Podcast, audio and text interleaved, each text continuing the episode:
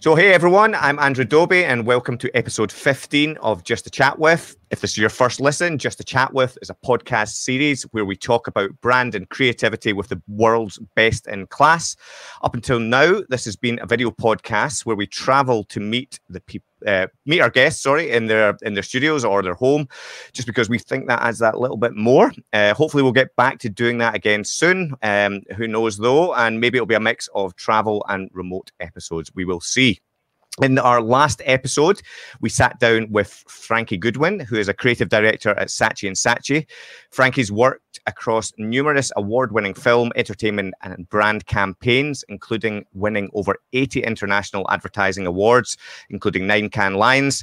Uh, we talked to Frankie all about some of the positives around working from home, how brands build relationships, plus some great advice for this year's graduates. So if you haven't already, go check that out. Before that, we had Debbie Millman on the show, who is the well known as the host of the podcast Design Matters. We've also had design legend Michael Wolff, author Marty Neumeier, digital artist James White, aka Signal Noise, director and designer Aardman Animations Gavin Strange, and Noah Klocek from Pixar. Today, though, I am very excited as we're here with none other than Ben Radcliffe, who is a digital artist and media and entertainment technical specialist currently working for Unity. Uh, with over 20 years' experience in CG feature animation, television animation, and visual effects, Ben has worked across the world with a variety of high end studios, including DreamWorks Animation, Sony Pictures, ImageWorks, Walt Disney Feature Animation, MPC, and Industrial Light and Magic. Ben has worked on several amazing projects over the years, including Shrek 2, Veggie Tales, The Polar Express, Chicken Little, Star Wars The Clone Wars, Star Trek Into Darkness, The Martian, The Jungle Book, Avengers, Transformers, Doctor Strange, and loads more. In his current role, Ben is a media and entertainment technical specialist for Unity, working with key game studios, uh, visual effects facilities, and animation studios throughout the UK to advance the art and science of filmmaking, visual effects, and animation through the use of Unity, which, if you don't know, is the world's leading real time 3D development platform and opens up incredible possibilities for filmmakers and creators across industries and applications in 2D, 3D, VR, and AR. That was lots to say. I got through it. I got through it. we made it. Uh, ben, thanks for being here. It's so good to see you again. Uh, how are things? How how how you finding things over the last few months? Oh, incredible, amazing. Uh, it's great seeing you again. Uh, yeah, it's been it's been a wild couple months. You know, uh, been spent a lot of time working from home. I have a 15 month old daughter. She's been going crazy, watching lots of Peppa Pig, playing lots with drums. Uh, yeah, it's, it's it's been a wild time. I still haven't got a haircut in about four months. So. so it's been nice and relaxing to work to with all that noise going on in the background. yes, I'm spending a lot of time in noise canceling headphones and, and a lot of time in a VR headset. I'm busy. yeah, so I think the last time we we met um, was at Move Summit, which was two years ago. Is that right? And we yeah, had a, yeah. we had a large whiskey in our hand, I think. yeah, that was a phenomenal experience. I love I love Edinburgh. I went back this year. Yeah, I think uh, I was I was introducing you to Bunnahabhain whiskey. Bunnahabhain, yes, absolutely. I look like a pro too. You made me look like a pro. When I came back, I, I got a bottle and I brought it back with me, and all my friends were very very impressed. I had very good whiskey taste. So have you have you always had a love for whiskey, or is this is this set you off on a new a new sort of track? You know, you know, it's it's interesting. Um, I, you know, I'm American, so you know, for us, whiskey has always kind of been Jack Daniels. And then I spent a lot of time in. Uh, I lived in Asia for eight years, and whiskey's ah. huge in Asia. Yeah. Um, and then you know, in where about in Asia? Where are you? I was in uh, Beijing for three years, and I was in Singapore for five years. And don't don't scream, but uh, they mix uh, whiskey with green tea in Asia. Hmm. so you go to all these crazy like places in Singapore and they mix, mix whiskey and green teas, but whiskey culture is actually very huge there. Yeah. And it's a lot of Scotch whiskeys and a lot of like uh, Taiwanese whiskeys. Yeah. Um, so that's pretty wild. And then I, I, was doing a lot of diving and then on the last day, typically you can't um, you can't fly, or if you're on a liveaboard, you kind of spend your whole 12 hours of the last day of diving going back on a boat to Singapore. So and it's duty free when you go out on a dive boat. So a lot of people just buy lots of whiskey and then spend 12 hours drinking, you know. And very, it's the, very nice tea just to make you feel like you're you're you're you're being healthy. It's like kind of half and half. So I, what, what, I have no idea, and I don't don't judge me on this, but like you know, you see people do it. You see people get like you know, a sixteen year old you know single malt Scotch, and it's like a sweet green tea, like kind of like yeah. a Lipton kind of thing, and you you're just horrified, but it, it's actually quite uh, delightful if you yeah, try. Well, don't hold it against me. don't judge. well, no, I'll, I'll, need to I'll need to take a note to try it. Uh, you know, you try everything once. Um, so so you mentioned you're you're working from home. Is the whole company working from home at Unity now? Now, or you know, you you kind of how how's things set up at the moment? Yeah, it's actually kind of interesting. So my last jobs were all in studios, you know, and I a lot of security measures doing visual effects, and you're kind of you can't remote log in, you can't check your email, and it's a lot of security. You know, Unity is like a global company, and it's growing like crazy. And I think we have something like 50 offices in 20 countries, and a lot of people, it's it's it's like a work from home culture already. So I was already yeah. working from home part time, but I also live about uh, a 12 minute walk from the office in London. So, so it gets a little hard to have the excuse to work from home. But yeah, we're all working from home. Yeah. It seems to be successful. Um, you know, lots of Zoom meetings, lots of collaboration. Um, you know, in, in our you know our software is meant to work. You know, a lot of game studios are already working collaboratively. So it's been a it's been kind of a smooth transition for for me personally, but for some it's a little bit more difficult. Yeah, and has, it has it been good for I suppose the developers at Unity now because they're all being forced to work remotely to understand what that workflow looks and feels like for for for companies? Does that is that helping you guys or? I think it's definitely making us aware. I mean, typically our, our policy was like we would hire, you know, wherever we can get talent. So, you know, we have offices in Montreal, we have offices in San Francisco, and you know, if we had a guy in, you know, Vladivostok, Russia, who is, you know, super talented, we would let him, we would just hire him where he is.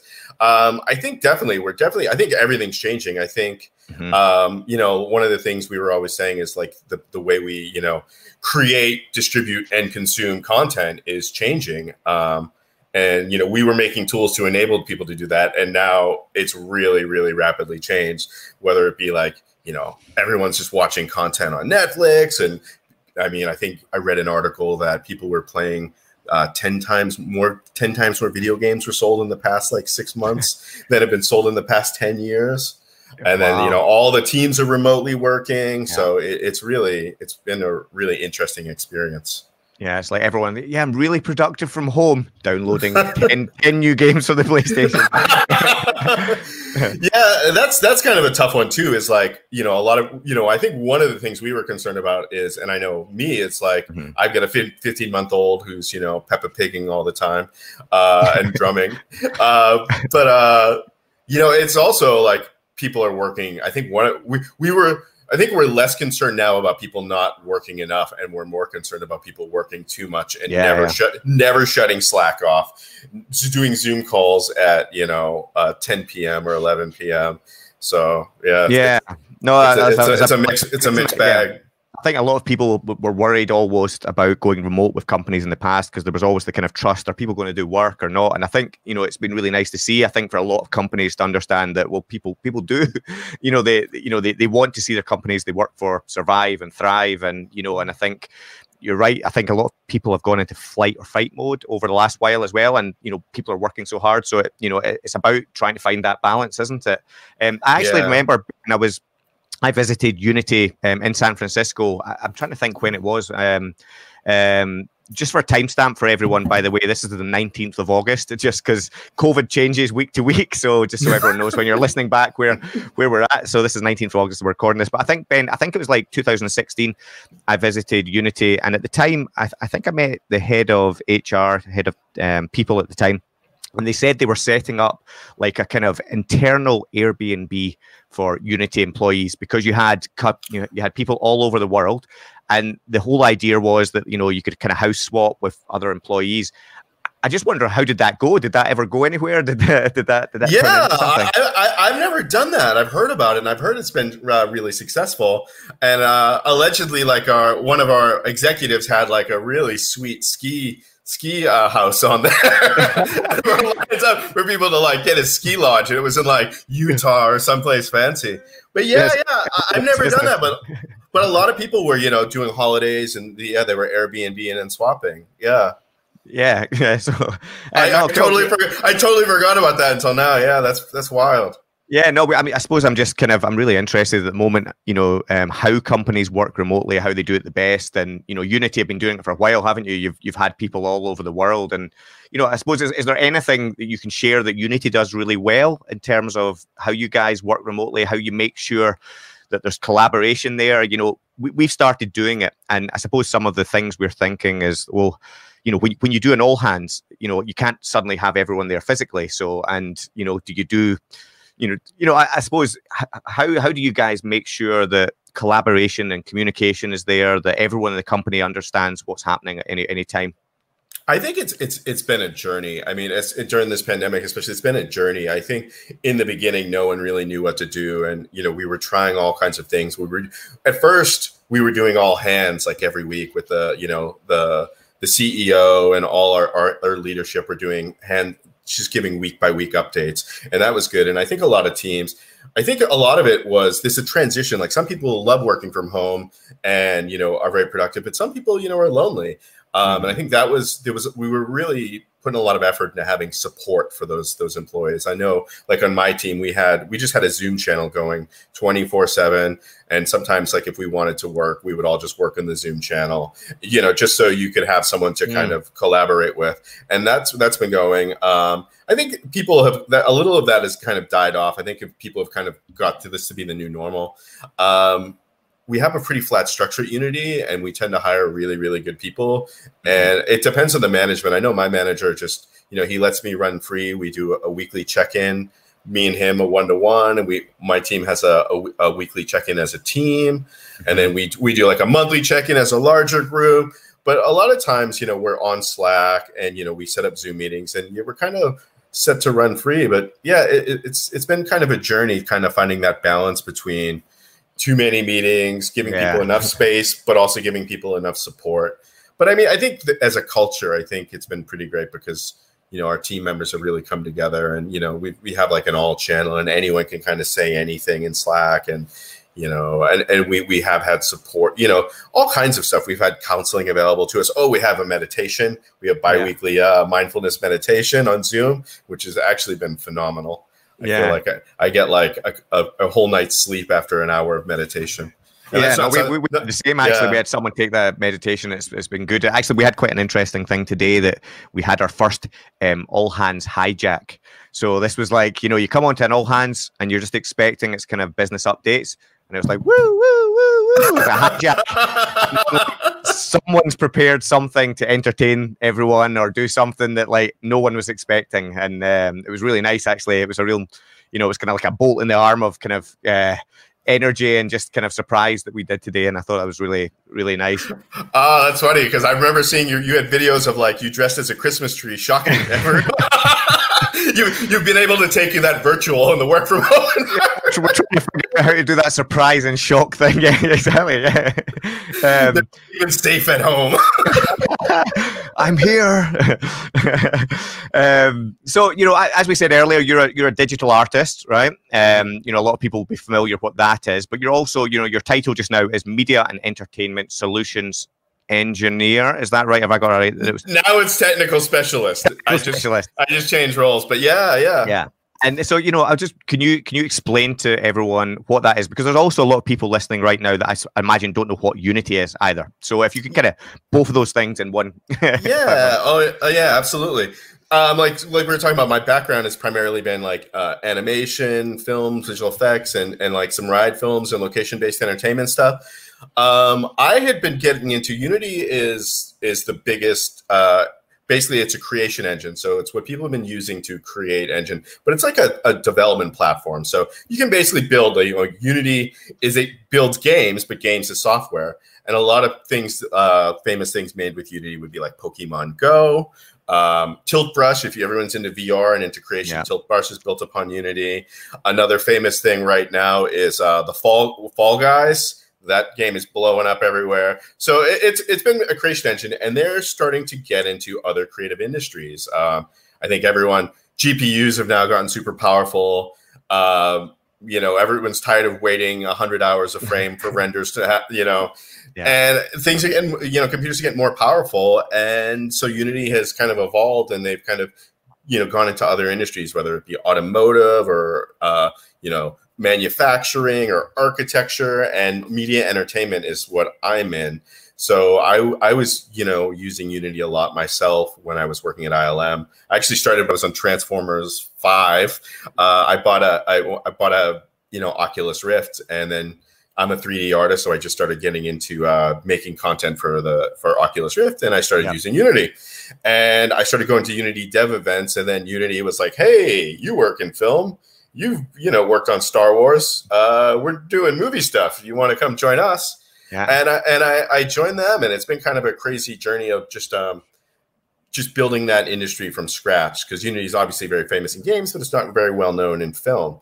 So yeah. my job is anything and everything. Um, you know, a lot of it is you know meeting with customers, going to studios, hearing, seeing how they do work, uh, seeing how our technology can help improve their workflows. Yeah. Going to trade shows going to events uh, like how i met you. But a lot of it too is just people will write and call unity and you know unity is now it's gone beyond a game company it's a full technology company yeah. so you know we have machine learning division we have a cloud computing division we have all this stuff and people will come to us with these crazy ideas and you know they'll be like you know that's i guess our dna is unity people would like kickstart a game you know, a great game, for example, that's made in Unity is Cuphead, where it's like two brothers, they mortgage their house, they make a game, it blows up. People do that all the time with not just games, with just ideas for apps, um, yeah, you know, all kinds of things. And people call Unity and they say, "Hey, I'm trying to do something that's like Pokemon Go meets Cuphead." But for a car dashboard, uh, can you make that? And then we kind of work with those guys and we say, you know, here's some of the technology that's applied and, you know, all the stuff. And we work with, you know, apps a, a, really exciting thing which i think is like the way stuff is changing is we do a lot of apps so you know a, a famous food franchise app uh, with you know a clown mascot is made in unity and they you know it's got like you know it's in 20 200 countries and 150 yeah. languages and the content's all regionalized and they use all this technology to push like animation and games and all this stuff and they update it every three months so it's a lot of crazy exciting things and just working with companies to help them you know uh, visualize and create their you know ideas does that does that make sense? that was no, kind of crazy. That's, that's, no, that's, that's, a great explanation, and and you know I suppose with that kind of live action and Unity um, engine kind of filming, there's, there's, things like the Mandalorian um, mm-hmm. that was recently filmed using that technique, wasn't it? Was was was, was any of your teams or, or anyone you know involved in those projects? Or my, my a lot of my colleagues in the you know if I had I when I, I left Unity, I left uh, Lucasfilm and joined Unity, and if I probably stayed, I probably would have ended up on that project. It was going while I was there, but I think that is you know the hottest thing in the industry right now, especially because of the you know the way we create content is changing. Yeah. Um, we work a lot with all those companies, and we work a lot with a company named Disguise that they do you know. Pro- anything syncing large displays and projectors and anything for concert events, for you know giant LED panels, um, all that yeah. stuff, and and that's now you know crossing over into movies. It's like how do you how do you just you know create content? Well it's like how do you create content with a smaller team? How do you create in a specific location? How do you uh, you know just virtualize and, and do things remotely uh, so you don't have to send 100 people to the desert to film for a day and a half? Yeah. It has its advantages. And as a, I don't know if this is true, but I heard I heard the whole Mandalorian pretty much happened because uh, you know there's been an evolution. Like Favreau did Jungle Book, he did uh, that was like one of the first virtual production, and then he did Lion King, and then he was kind of all in. And then uh, when he did Mandalorian, I heard he basically just didn't want to leave his neighborhood, so they basically had to build that whole setup in Marina Del Rey, so he didn't have to, you know, he could basically go home for lunch yeah. or review shots from his bathroom or something. Well, the thing is, though, when you watch it, you wouldn't know, would you? You would have you have no idea that that's you know. I, I, was amazed when I first saw the behind the scenes pop up on Facebook or something, you know, and, and saw it. It looks, you know, it, it looks like they're there, and it looks like you know, it looks exactly yeah. like you would be. I thought it was so well done because I had seen a lot of the work in progress um, mm-hmm. when I was working there, and I had seen those shots. And then when I actually watched the show itself, I just kind of got lost in the show, and I didn't even I didn't yeah. even think I didn't even think about it because typically if I, I work on something, I'm like looking like is there a matte line or is there an edge? is there a green screen? Can I see the reflection? And that one I just kind of just got immersed and just kind of got sucked in. Yeah, no, that you you saying that reminds me. There's a, a YouTube channel. I can't remember what it's called, and it's just guys that work in uh, VFX, and they, it's just yeah. them watching VFX things. And Corridor and, Crew, yeah, yeah, yeah. we get so angry at my last shot. We'd be watching them. They better not pick on my shot. who, do, who do they think they are? oh yeah, I never even thought about that. They'll be picking on stuff that you've worked on. Oh yeah, yeah, we were watching because they did like one of like oh like best and worst Marvel stuff, and we're all like, mm, we just finished like Doctor Strange, and we're like, they better not. And then you then, then they're like, you know, we're like, who? What do they know? They don't know. This is hard. And then they like, oh, this shot's great. And you're like, yeah, see, they know what's up. yeah, so they're they're like your biggest trolls, aren't they? when it's against you, but when it's for you, you're like, see, I'm legit. They they don't, you know. so so did did you always think that you would get into this world? I mean, like think back to kind of Ben as a kid. Like where I'm interested to know kind of like what what was your childhood like? What did you think you were going to be? How did you end up in this world? You know, uh, yeah, it's interesting. It's, I just, you know, I've like everyone else, uh, pandemic, watching a lot of streaming. I just caught up with Stranger Things uh, for the first time and I haven't watched it and people have been saying it's great, it's great. I just realized I'm the exact same age as those kids in Stranger Things. Ah. and I was like that nerdy kid in the basement with the Dungeons and Dragons. And how, how old are you been? I'm uh I gotta think now, I'm 45 this year. 45. Okay, okay. Yeah, yeah. And then yeah, so I was just a nerdy kid, geeky geeky kid before it was cool, when it wasn't cool to be a geek. wearing Batman t-shirts when it definitely wasn't cool. uh, but yeah, I was just always into comic books. I was into you know all that stuff, sci-fi, and you know I just I was just really into drawing and art and comic books and. and where did you grow up? Where, where, are you from? I'm from uh, Boston, Massachusetts originally. Boston. Okay. Yeah, yeah. Yeah. Yeah, and I, I, I, grew up. I wanted to be a, a 2D animator as a kid, so I was always just into animation and comic books. And I think like that was a revolution. I think uh, Disney was coming back at that time, and there was a lot of indie animation. I remember like MTV had Aeon Flux and Liquid Television, and there was like a Spike and Mike animation festival. And in high school, I was just super into that. And yeah, I decided to go to art school and kind of mm-hmm. try and pers- pursue that. And then from from art school, how did you get your first job? You know, there's a lot of people right now that you know they've got a tough time. They're kind of graduating, yeah. and, the, and, the, world's been turned upside down for them. Like, how, what what did your story? How did you end up in your first first role? So so it's interesting. So um, I went to art school, and you know it was pre computer graphics. So art school was like in 1994 you know we didn't have you know rtx cards and real-time engines then. Uh, it's silicon graphics you know $100000 workstations. So i went to school to you know i was doing illustration i wanted to do animation and then when i was in college the toy story 1 came out and yeah. so that was like a huge thing. And then DreamWorks opened, and that was like a huge thing. And then computer graphics was really, really hot. I, Adobe Photoshop 3 came out with layers, and that was like, you know, revolutionary. I remember that as well. and, and uh, those listening, that's not CS3, that's Photoshop 3. That was like yeah. way before. yeah. yeah. and it was just, uh, you know, every technology, I mean, that was really hot. Like things were coming out. I remember, you know, just, just, computer graphics were hot. I remember there was the game Myst that I was blown away by, and then mm-hmm. I got obsessed with that. And I just, you know, our school had a lot of Silicon Graphics machines. They had a, a really good computer lab, and I swapped over to that major. And then we, they, I would think I was like the second class in like a computer animation mm-hmm. major.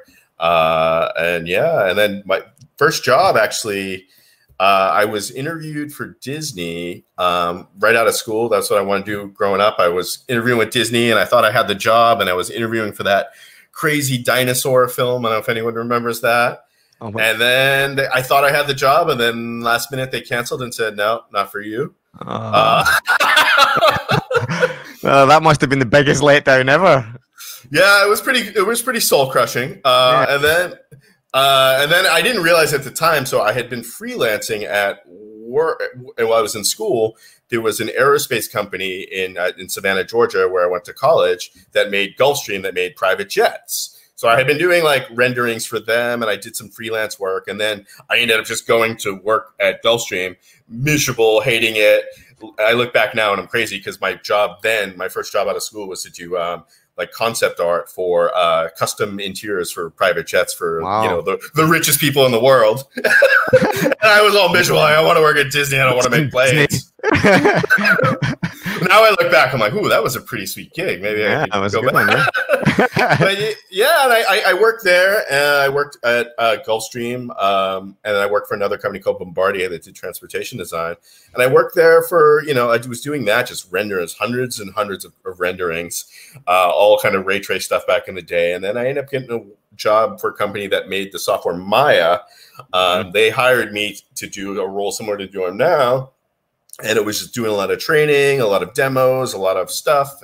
And through that, um, I ended up working through them, like through their like consulting services thing. I ended up working on my first movie, which was Jonah of Veggie Tales movie. I don't know if any Veggie Tales is very big in the UK, but it's like uh, no Veggie Tales. I no, it's it's like uh, Bob the Cucumber, Larry to the Tomato. They have no arms, but they play guitar. It's, it's, it's, it's uh, it was huge in America. It was like a huge kids thing and then uh, I worked there, and uh, yeah, it was great. And I think I took a year off afterwards. I made a bunch of money freelancing, worked on a movie, worked 100 hours a week.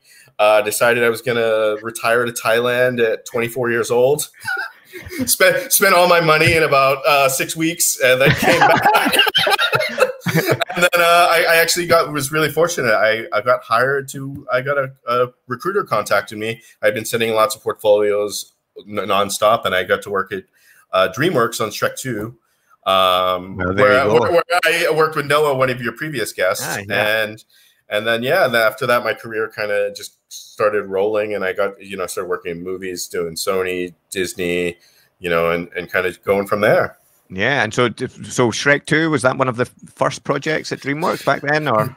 That was the third movie they, they did. So they did Shrek one, they did Antz, and then they did um, Shrek two, and you know that ended up it was it was an amazing experience. I lived in San Francisco. They had a, a facility in uh, Glendale, and they had a facility in San Francisco, and it was you know kind of hot then. There was like three companies in the Bay. There was DreamWorks, there was uh, Lucasfilm, and then yeah. there was the Pixar.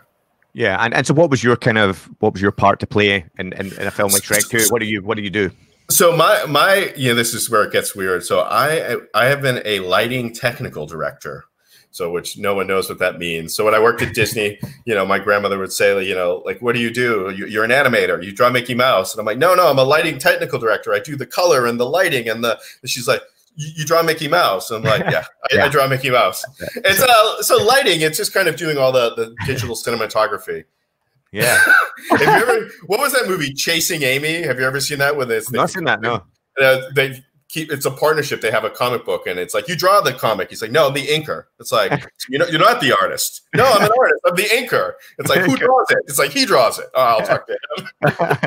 so you're, so, so you're I'm the inker of CG animation. so you're setting up all the lighting rigs. You're figuring out all that and kind of choosing cameras and 3D um, or you know? yeah, it's it's a, well, a specialty. I've done all kinds of stuff. So, but mostly it's about like lighting and coloring. So, you know, for example, it's just about you know, I'm like looking at myself in the camera now. It's like you know, warm light, Rembrandt lighting, triangle on the cheek, yeah. three point lighting.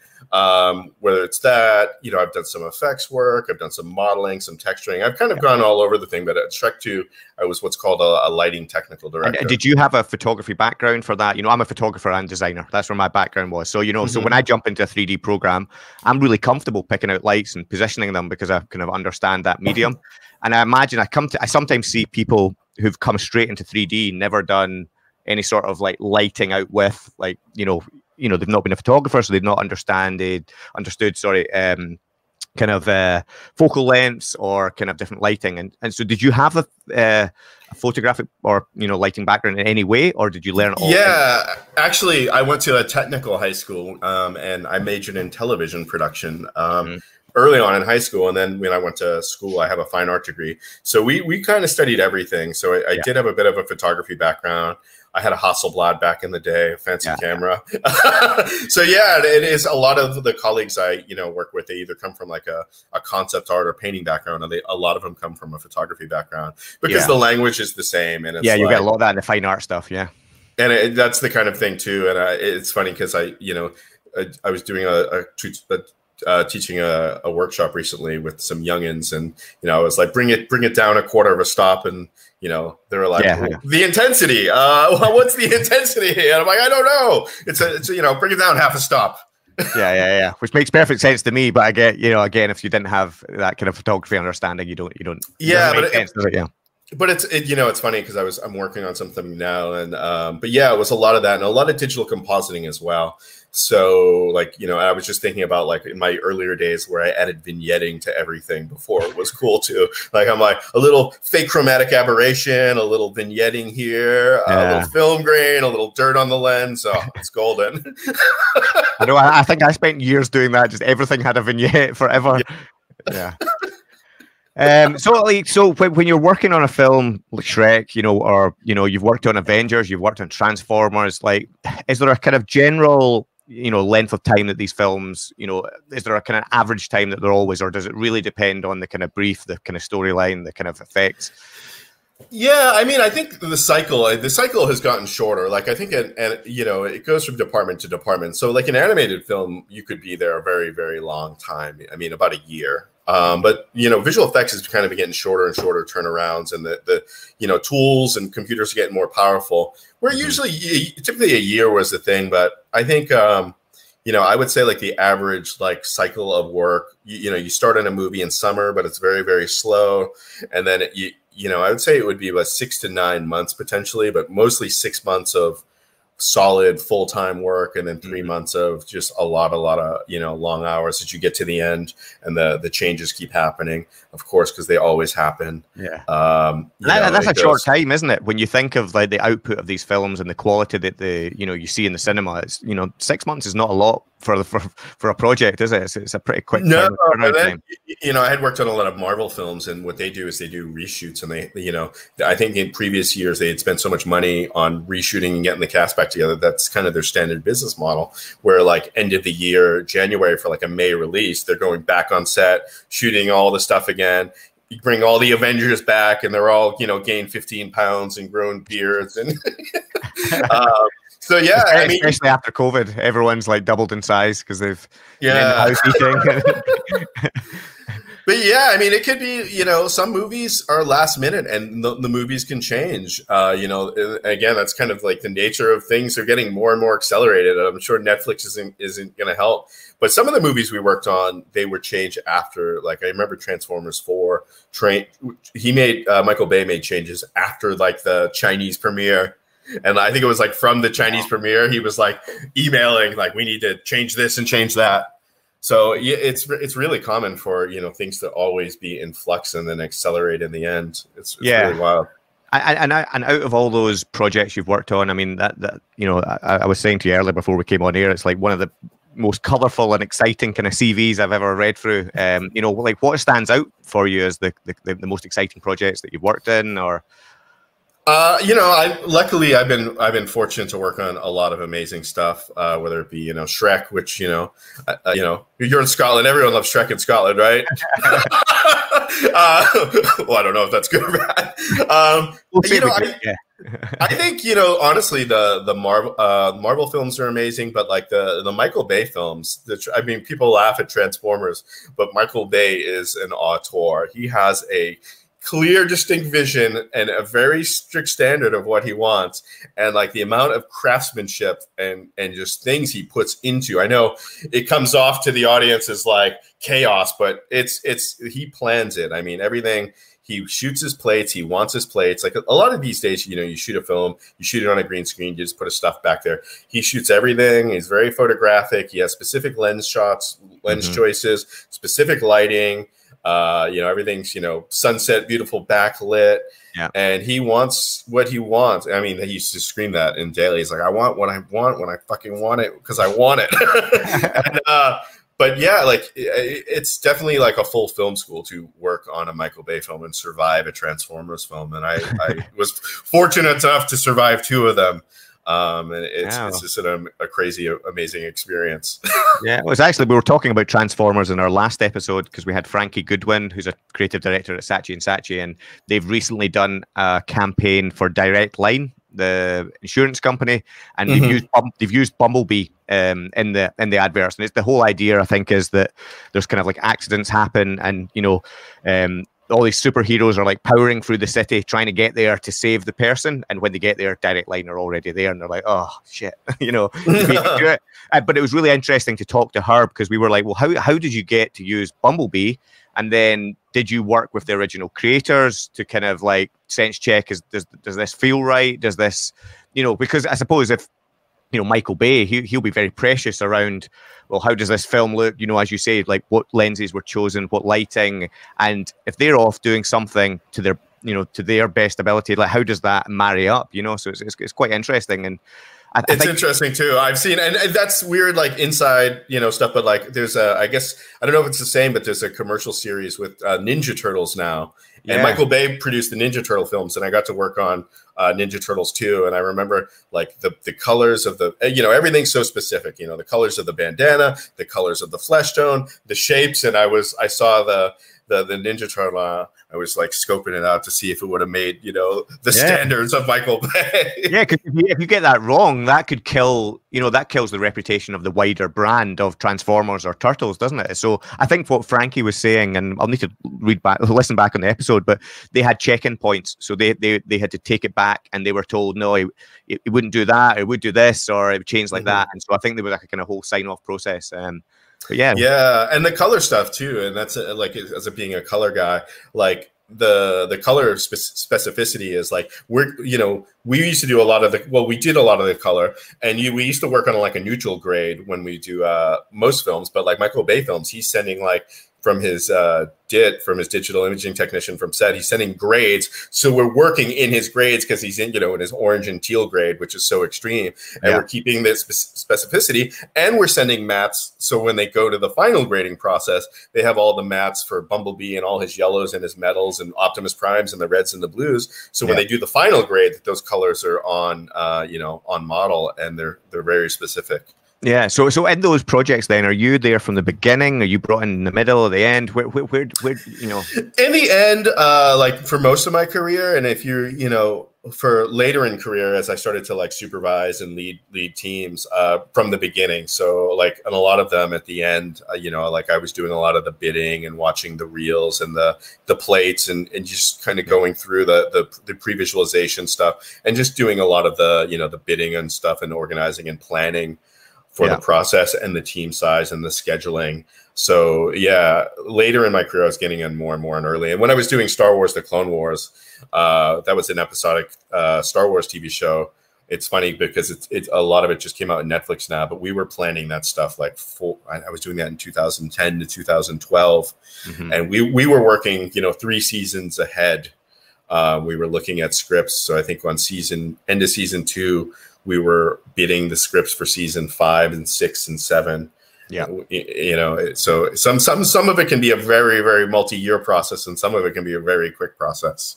Yeah, yeah. I, I, oh no, sorry. I was about to say no, no. I was about to say I'm just having flashbacks. Sorry, it's turning into this is turning into therapy. I know. Uh, lie, down, just uh, lie back and close your eyes, and. but like on some stuff, we got overflow work from studios, or we do trailer shots, or, or some some crazy stuff. Like I remember, I was working on some last minute trailers. Um, I remember was that some some movie Life with Jake Gyllenhaal. I still haven't seen it, but like we were doing the trailer and had like the International Space Station, and we had like eight days to like do all these CG shots and like of someone in space and all this stuff. So sometimes you have eight days.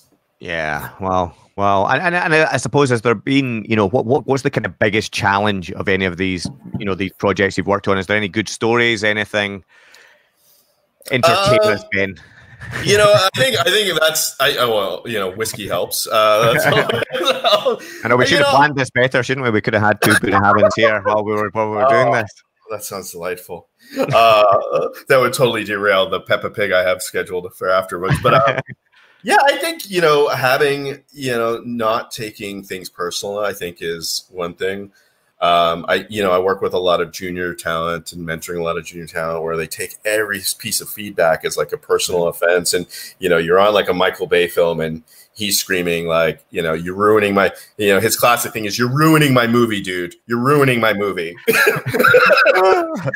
it's like fire, fire this guy. Get someone else on this. And you know, you know, and that's just kind of you just kind of grow. You have to grow a thick skin, and you know, feedback is feedback, and any it's not personal. Anything that you take personal is really you're pro- projecting your own insecurities onto the feedback, and I think that is you know just to just to stay focused on the work and don't don't uh, get distracted and don't take things personally in any creative industry right? Like you know i always that, that's a great story is like uh, me and my friends from from lucasfilm always joke we were on clone wars and people were always you know they they would hold things back and they didn't want to show the client they didn't want to show and they wanted to make it so perfect you know? So when they they showed it they'd be like here and then you know it would be obviously always be wrong and you would say no you got to do this and this and the, the jo- running joke is we'd always say there is no chopper it's like in your mind, you're thinking this is the shot. George Lucas is going to see it and he's going to send a chopper and he's going to fly me to Skywalker Ranch. I'm going to go in and they're going to be like, this is that guy. He did that shot. Yeah, that shot. and it's like, we'd always just joke. It's like, let me see the shot. It's like, wait, wait, wait, wait. I'll show it tomorrow. It's like, there is no chopper. Just let, us see it. Let's see it. There's no chopper coming. and so did you, did you spend much time with George Lucas? Did you did you get? No, no. I met him a few times. I spent a lot of time with him virtually and a lot of time doing his feedback on notes. But you know, he's he's a, a was a very wealthy guy, and he would kind of rock into the theater, or he would do you know as you know. It's funny because we kind of got a first uh first hand view of we knew something was up because we were doing the Clone Wars TV show with him, and he was getting less and less involved over the years, and we were starting to see like he would have like lots of really specific notes on Clone Wars episodes, lots of things about dialogue and the you know the way they talk, and it's like it's not a Jedi Padawan, it's a Jedi Padawan learner, and their mm-hmm. lightsaber should be like this. Like he has a very clear vision of like the Star Wars universe. Um, not a lot of people agree with it, but you know, he had his vision about what it was, and you know, he would send notes about like politics and you know, lots and lots of notes. And just a crazy, here's a crazy story. So like typically, you know, you make an animated series, you write a brief, you pitch it, you do a test or whatever, you sell it to a network George just paid for a hundred episodes out of his pocket, and he would make uh, for a 22 minute episode. We would fully make he would write it, approve it along the way, but we mm-hmm. would make a 28 minute episode. He would edit it down to 22 minutes. And then once it was done, he would then give notes and still want changes. So yeah, yeah. he was just like throwing money. But, uh, at, you know, at the end. Is that just to keep the vision where he wanted it? Is that just yeah. so no one, no one else could touch it? No one else could change it? It, it, yeah. it was, and it was dialogue and stuff. But like sort of at the end though, like, you know, I think season four, season five, he started phoning it in and we would get notes and, you know, we get like, he's on a plane we need it because he's got to fly from here to here. And he was he was building a he was building I think he was rebuilding a monastery in Italy or something. He was refurbishing, and then he kind of and he was building buildings. And he was getting more and more into real estate. And then they announced that Disney uh, he was selling it to Disney, and we're like, yeah, that kind of makes sense. so so I suppose during your journey, and you know you've worked with probably you know a lot of most most people's uh, you know the, the, the, people that most people would like to work with and be inspired by you know um, I'm interested like who who's the one person or you know or, or team that stood out to you that inspires you or or where do you go now for for, for inspiration if you're if you're being creative well, I mean, I, I don't know if there's like, you know, I, I've been very fortunate. So I've gotten to work with a lot of amazing people. Like, and I've been in a lot of really weird times and where I've been in unique yeah. situations. Like I was at I was at Lucasfilm when they sold to Disney. I was at Disney when they bought Pixar. Mm. So, you know, like John Lasseter was working with us when we were at Disney. And, you know, I was at Disney working with all these legends. You know, there were the nine old men of animation. I got to go to one of their 94th birthday parties. And so I've kind of had this Forrest yeah. Gump like experience, experience where I've been like the Forrest Gump of movies, where uh, I haven't really been involved in the you know the greatness, but I've been on the periphery of the greatness. Yeah, you, you, on the sideline. You take a little bit of everyone, though, don't you? You like yeah. you, have managed to shape, take a little bit of that knowledge from all these people. Yeah, it's been it's been pretty amazing, and yeah, um, and it's like, what do you do with it? But yeah, I've gotten to you know, I got to work with JJ on the Star Wars films. Uh, I, I, got to work on Ready Player One a bit. Uh, you know, Spielberg was doing that. That's amazing. Um, obviously, Michael Bay. Uh, that's a classic. George Lucas, uh, John Lasseter, and all those guys. So that that's been really rewarding. As far as where do I go for inspiration, um, you know, I think it's funny. I was thinking, uh, you know, thinking about that is in the pandemic is since I moved to London, I think London working in London has been one of the best experiences like ever because you know working at Disney you're off at the Disney studios and you're kind of stuck on the lot where like I moved to London and you know we would go get lunch at the National Gallery or I live by the Tate Modern and the Unity office yeah. is two blocks from the Tate Modern so when I'm not working from home home I'm working from home at the Tate Modern and I think that's been a pretty amazing yeah. experience is just to see there's so much stuff happening in the community in technology in art in culture uh, in London as an uncultured, crass American. It's been a, an amazing experience uh, living uh, in Europe and working in, in Europe. And yeah, just yeah, no, I, I love the energy so. in London as well. When I'm down there, you kind of it soaks into you, doesn't it? There's, there's so much to see and so much happening. It's well, the UK in general too, and I think there's a lot of just amazing. You were asking about inspiration. Is this it, everyone here is so entrepreneurial creatively, which is amazing. Where in America, you kind of you live in New York or you live in LA, where you know there's two brothers in Sheffield making an amazing having a having a game studio, or you know you have a creative studio in Edinburgh, and it's just there's so much you can you have the possibility of kind of doing anything anywhere in the UK, which is you know pretty inspiring. Yeah. Now I just glad. have to do something. we're, we're glad to have you here. We're glad. Now I, I have a technical question from my sure. from one of our 3D motion designers. Um, and Matt asks, um, currently we use Octane and Redshift for you know some of our client work, but we want to shift to real-time uh, engines for our storytelling pieces. Right? Uh, they can mention that render times are always a concern when it comes to final delivery or even showing previews for our clients. Um, so, what are the pros and cons of using real-time engines compared to Octane, Redshift, or Eevee? Um, which is Blender's real-time rendering engine. For those who don't know, um, can you actually achieve the same quality using Unity or Unreal um, as you would using Octane and Redshift? Yeah, I mean, that, that, I mean, that's that's a that's a deep question. I mean, you know, I guess the, the the main answer is life is a series of trade offs. I mean, you can. I think that's that's the interesting journey. Is the things we're doing now in real time are the same exact things that you know we were doing it in film when I was working on Shrek. Like I mm-hmm. think that the same the same abilities there. I think you know obviously with like path tracers and Octane and all these things. You know, you, you know, like I said, life is a series of trade offs. You, you, you, I would say you can get the same visual fidelity, but you have to put a lot more work into it. And I think that was kind of like a transition when you go to like a path tracer. Like I was using like RenderMan 17, where it was a lot of the things where you you know have to do a lot of tricks and you have to bake things and maybe write out reflections before, maybe pre pre compute shadows or all those things. Yeah. And then you get to something like Arnold or you know another path tracer or V-Ray, and you just kind of instead of doing all those tricks, you just kind of hit a button and but your render time goes from an hour to 100 hours. Yeah. Um, I think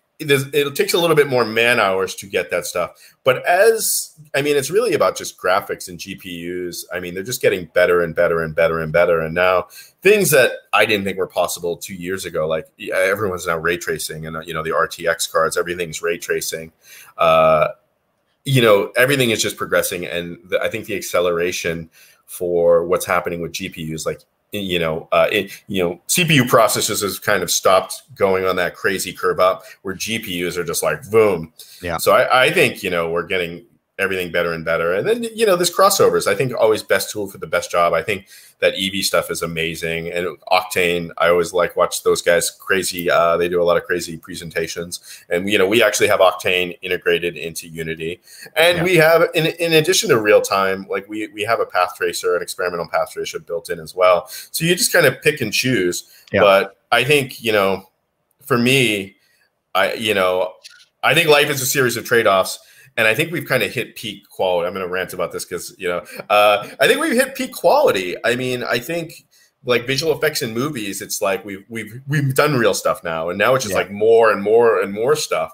And you know, like car commercials, no no one shoots cars anymore. They're all CG, yeah. and they've been CG for years. And now more and more they're real time. So you know, doing hard surface, shiny reflection stuff. We, we've hit that level in real time, yeah. and it's now just going to be about you know the fur, the hair, the organics, and all that stuff. And it's yeah. coming, and it's coming fast. No, it's cool. It's cool. And for, for, I suppose for anyone that's listening, and Ben's not asked me to say this, but um, I, I, noticed that you had some training um, on Cave Cave Academy. Um, it popped up somewhere when I was on my journey. And so for the next three weeks, I think there's you, there's some some free training um, on Unity and Unity for real time animated storytelling, isn't there? Well, yeah, I mean, there's just going to be a lot more coming up, and I think that's one of the things. So, I'm also uh, like a, a, member of the board of the Visual Effects Society. So, I think in this like time, we're trying to do a lot more outreach and trying to do a lot more workshops and do a lot more stuff. So, I've been kind of focusing a lot of my time. I've reached out to you know SIGGRAPH, uh, Visual Effects Society, and really, I did one for the Art Directors Guild, and anyone who really just you know has downtime and wants to upskill. So I've been doing lots and lots of boot camps, and we, you know we're doing them for free just where, to where, help people. people. Where's where's best for people to look, Ben? You know, uh, Unity stuff like Cave Academy. Cave Academy is great because they're uh, Jay, who runs Cave Academy, is on the Visual Effects Society, so he's yeah. got the platform and the infrastructure. So anything I do, I kind of just do through him.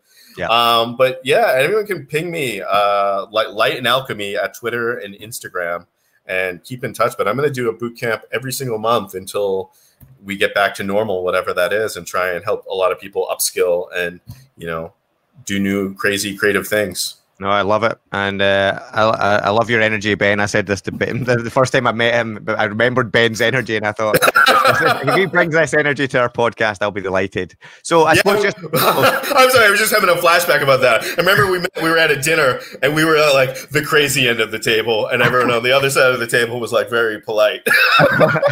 I know it's kind of the, maybe the rowdy, the rowdy side of the table. Yeah. oh well, um, well, it's been it's been so great talking to you, Ben. I've you know I've I've you know I've loved hearing the, your stories and and hearing about your career.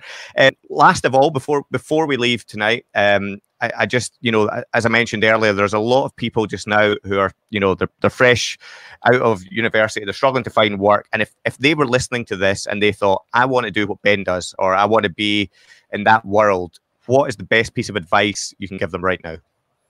Um, I, I, would say, you know, just don't give up. I think the, the, the thing is uh, work hard. I think the thing, if I could tell, I always think about myself like there is no secret. There is no magic pill. There is no, unless you're rich. If you're born rich, it's a whole different story. Uh, but but I think it's just really hard work. You know, I think about things like that 10,000 hour rule, and it's like, mm-hmm. this person's so gifted. I don't have their talents. I don't have their ability. I don't think people see the backstory. It. Everything is just really just dedication and hard work and just stick with it and keep going and find something you're passionate about so it doesn't seem as hard work. Like i wanted to be an animator and now i'm doing all kinds of crazy things and i'm doing lighting and doing stuff and you just find something that you're passionate with and hopefully it just doesn't feel like work and just stick with it and stick with it and stick with it and don't give up. Like i was saying before i thought i was going to go work at disney and my lifelong dreams were crashed and I ended up doing aerospace, which you know was a blessing in disguise, and I ended up at working at Disney anyways. You know, it just you never yeah. know like what journey life is gonna take you. And yeah, just don't quit and don't give up. Perseverance, yeah. grit, I love grit. uh, I love that, Ben. Yeah, and I think you know, just I, I, totally agree with you. I think try and find what you're passionate about and do that, and do you know, you're clearly passionate, Ben, about the world you're in, and you know, I think you know when you start doing that, you'll fall into work because people will see the the passion, and you know, people want to work with passionate people doing what Absolutely. they do. Absolutely. So, well, thanks to everyone for joining us for this episode. If you want to support the podcast, please rate and write us a review. Help us get the word out. Uh, we publish a new episode on the last Monday of every month, sort of. sometimes it's a little bit before, sometimes a little bit after, but we always try to get it around that that time. Um, so make sure you're subscribed if you're enjoying the show. Um, thanks again to Ben for joining us. It's been an absolute pleasure talking to you and uh, we'll see you all next time. And just before I go, um, if you want to find Ben online, um, you can get him on twitter.com forward slash light and alchemy. Got that right, didn't I? Yeah, I was working at Industrial Light and Magic, so I kind of ripped that off. and also instagram.com forward slash light and alchemy. So thanks again, and we'll see you next time. Bye.